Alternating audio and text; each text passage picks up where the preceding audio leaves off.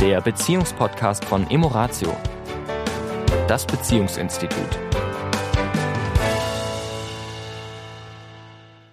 Herzlich willkommen diese Woche wieder. Hier ist der Sami von Emoratio. Und hier ist die Tanja, auch von mir ein herzliches Hallo. Ja, wir wollten das Thema ja nochmal aufgreifen zum Thema Bedürfnisse, Bewusstheit, Dominanz, was wir ja letzte Woche so ein Stück begonnen haben. Mit den Pferden? Mit den Pferden, genau. Und dass ja wir Menschen ein bisschen das Problem haben, dass wir unseren Bedürfnissen ja nicht immer so direkt nachkommen können. Ja. ja und dann versuchen subtil in der Beziehung auf den anderen Einfluss zu nehmen, jetzt doch bitte unser Bedürfnis zu erfüllen. Ja. Na, also nimm noch mal kurz das Beispiel vom Pferd. Das Pferd sieht das Gras am Wegesrand ne? Mhm. und obwohl der Reiter oben drauf sitzt, ja, fragt's nicht, äh, du, hast du was dagegen, wenn ich hier mal kurz ein Maul nehme? Mhm. Ja, sondern es streckt den Kopf runter und wenn es nicht davon abgehalten wird, dann frisst's. Punkt. Ja. Na? So, und wir Menschen haben ja nun mal im Laufe unserer Jahrtausende eine, eine Sprache entwickelt, um unsere Bedürfnisse kundzutun. Also es gibt ja diesen schönen Satz in der Kommunikationssprache, der einzige Grund für Kommunikation ist Feedback. Ich kommuniziere, weil ich irgendwas von meinem Gegenüber haben möchte. Entweder eine Antwort oder äh, eben, dass derjenige was tut, wie auch immer. Ja. Sonst würden wir nicht kommunizieren. Sonst würden wir, könnten wir auch mit dem Stuhl reden, aber vom Stuhl kriege ich kein Feedback. Deswegen reden wir halt auch mit Tieren, weil wir dann sehen, die gucken uns an oder dieser Hundeblick, ja, oder irgendwas. Aber wir interpretieren dann halt was rein. Mhm. Aber wir bekommen auf jeden Fall irgendein Feedback. Deswegen kommunizieren wir. Ja. Und das hat jetzt so ein bisschen die Krux, dass wir ähm, in dieser Kommunikation ja oft nach Mustern agieren, also Dinge, die wir uns angewöhnt haben auch in der Paarbeziehung ist bei uns ja genauso nach über 30 Jahren, da haben sich so Kommunikationsmuster also wirklich verfestigt, die dann erst auffallen, wenn einer von uns mal ein Muster unterbricht und plötzlich anders reagiert. Ja. Sonst spielen wir ja auch unser eingespieltes Spiel. Ja. Und damit die Kommunikation in der Paarbeziehung, ich sag mal,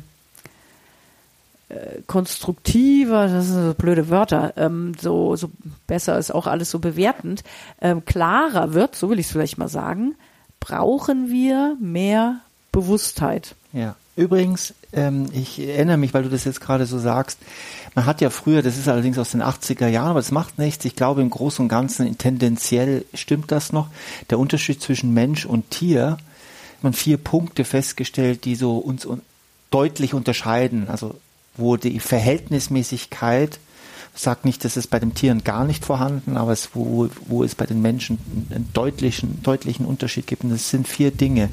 Das ist einmal der, der freie Wille. Also wir Menschen können immer noch also ich möchte jetzt nicht philosophisch über freie Wille, weil wer, wer Abhandlungen liest über den freien Willen, dann gibt es natürlich auch Ansichten, dass wir Menschen keinen freien Willen haben.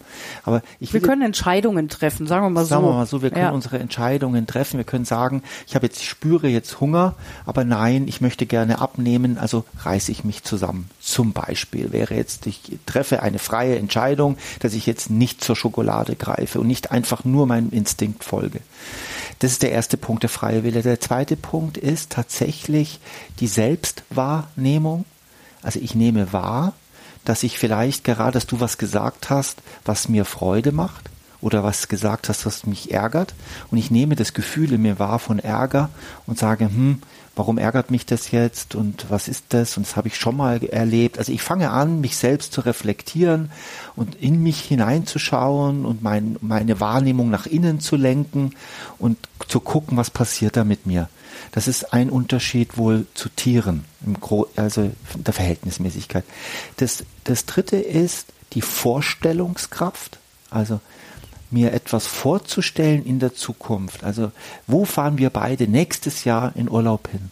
Ja, oh, da könnten wir dorthin fahren. Was, wenn wir dann dort sind, was machen wir denn da? Und was, ja, wir gehen also in die Zukunft und malen in unserem Kopf, haben wirklich Bilder, ja, und Stimmen in unserem Kopf, wo wir uns das ausmalen und vor uns stellen als Bild und dann die Vorfreude zum Beispiel haben, dass wir nächstes Jahr das und das und das erleben werden.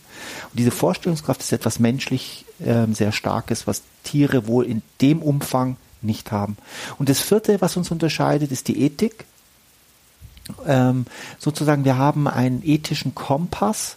Ein Leitbild, so ein, ein Leitbild, weit. ja, könnte auch über Werte sprechen, aber Ethik ist noch stärker als Werte. Geht es wirklich um ganz kräftige, menschliche, die Tugenden. Tugenden, die nicht immer vorhanden sind. Mhm. Ich will das jetzt gar nicht, ja, weil wenn man die Welt schaut, sagt man, wo ist das eigentlich? Mhm. Ja, das gibt es manchmal nicht, aber es gibt es auch ganz oft. Und das unterscheidet uns vom Tier.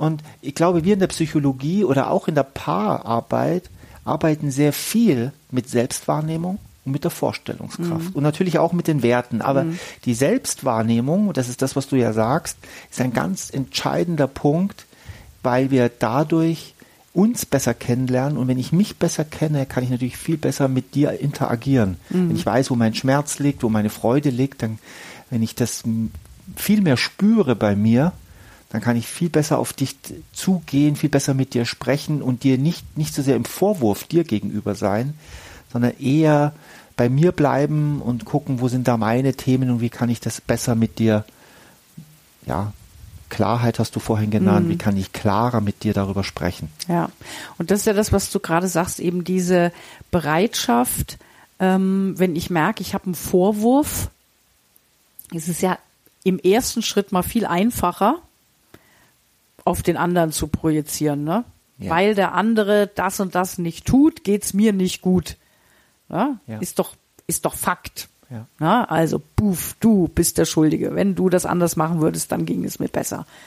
Ja, und jetzt, ähm, wir haben das ausprobiert und, und du, liebe Zuhörerin, lieber Zuhörer, wahrscheinlich auch schon mal, dass man mit Vorwürfen in der Kommunikation meistens nicht besonders weit kommt. Ja, also in der Regel endet es nicht gut. Es führt in der Regel nicht zu dem, was ich mir wünsche. Und das ist das, was wir dann mit Bewusstheit meinen, dieses Wahrnehmen, ich habe jetzt einen Vorwurf und mir immer wieder bewusst zu machen, wenn ich einen Vorwurf habe, heißt das, ich habe ein nicht erfülltes Bedürfnis, was in irgendeiner Form mit dem anderen zusammenhängt. Und das ist aber auch nur die halbe Wahrheit, weil es gibt auch Bedürfnisse, die ich mir selbst, also wo ich selbst in der Verantwortung bin. Ja. Ja, also wenn ich zum Beispiel das Bedürfnis habe nach, ähm, also es ist eine Situation, die, die mir unheimlich ist, mir, mir Unwohlsein macht, ja, Ja, ja. und ich habe jetzt das Bedürfnis, dass der andere für meine Sicherheit sorgt, also sich so verhält, dass ich mich sicher fühle, dann kann es sein, dass der andere sagt, wieso? Ich fühle mich doch sicher. Wo ist denn jetzt dein Problem? Ja. Ja, das heißt, ich darf da auch schauen, okay, inwieweit darf ich mir, muss ich mir oder muss ich mich selbst um die Erfüllung dieses Bedürfnisses kümmern und nicht die Verantwortung zum anderen rüberschieben, ja, und sagen, mach du mal so, dass ich mich sicher fühle. Ja. ja, und diese Bewusstheit zu entwickeln, immer wieder zu hinterfragen, wenn ich kein gutes Gefühl habe, welches Bedürfnis ist gerade nicht erfüllt, kann mir der andere dabei helfen? Ja, kann ich den anderen darum bitten? Kann ich Ja. es von dem anderen erwarten? Ja, ja. Ja. Oder geht es erstmal darum, mich selbst ein Stück damit zu beschäftigen und die Verantwortung dafür zu übernehmen? Ja. Ja, das ist ein, äh, ja ein Thema, das wir in all den, ich glaube jetzt fast 500 Podcasts, ist das mit Sicherheit in jedem dritten Podcast mit dabei, dieses, ähm, diese Selbstwahrnehmung, diese Verantwortung für meinen emotionalen Zustand, die Opferrolle verlassen, auch, und das fällt manchmal wirklich, das ist ja nicht leicht, deswegen sind ja so viele Konflikte in so vielen Beziehungen, weil eben das kein einfaches Thema für uns Menschen ist, weil wir immer wieder im anderen die Lösung sehen. Nur der andere ist nicht dafür da, unsere Bedürfnisse zu stillen. Vollumfänglich. Vollumfänglich zu stillen. Weil ein Bedürfnis ist ja immer, und das müssen, muss, müssen wir auch verstehen, ein Bedürfnis ist immer ein Mangel in mir.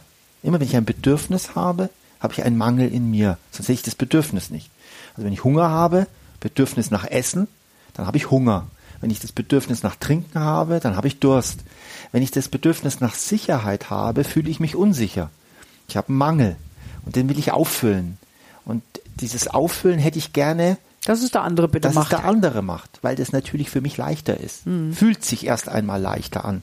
Aber ich begebe mich in eine Abhängigkeit. Mhm. Ja, weil immer nur, wenn der andere dann eben Lust sich so hat, verhält, so verhält. ja, dass es eben meinen Mangel stillt, dann ist fein.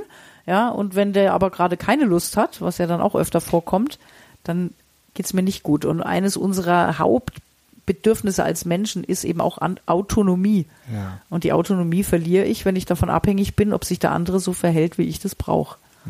Und da immer wieder die Bewusstheit reinzubringen, was du beschrieben hast vorhin, diese Selbstbeobachtung, ähm, Selbstwahrnehmung, das dann auch zum Ausdruck zu bringen, was in mir gerade vor sich geht, ohne Vorwurf, ohne mach du mal.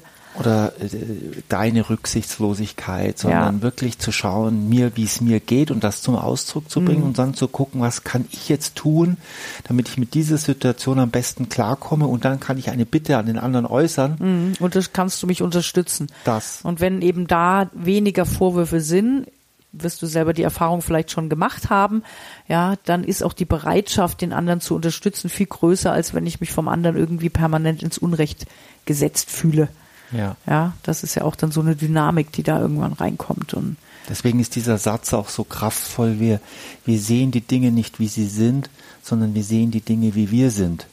Und das ist ähm, ein Stück weit ja eine Lebensaufgabe für uns alle. Ja, Mhm. unsere und, und, Realität, unsere vermeintliche immer wieder zu überprüfen. ja. und das ist natürlich in der Paarbeziehung ist das ganz, ganz verdichtet, weil da sind zwei Menschen, die aufeinander, die sich vielleicht lieben, die sagen, ich möchte mit dir zusammen sein. Und in, in einigen Bereichen gehen wir aber komplett, sieht der eine äh, die Bergwanderung als total easy und der andere als lebensgefährlich. Aber was ist jetzt wahr? Da gibt's keine Wahrheit, sondern wir sehen die Dinge, wie wir sind und wir dürfen aufeinander Acht geben und aufeinander schauen, dass wir einen Weg finden, dass wir das miteinander diesen Weg gehen. Und das ist die Krux. Ja. In diesem Und die Sinne. Kunst von Beziehung. Immer wieder. Genau. Ja, Dann bis nächste Woche. bis nächste Woche. Wir freuen uns. Bis dahin. Ciao. Ciao. Das war der Beziehungspodcast von Emoratio, das Beziehungsinstitut. Weitere Informationen zu unseren Seminaren und Paarberatungen finden Sie im Internet unter www.emoratio.de.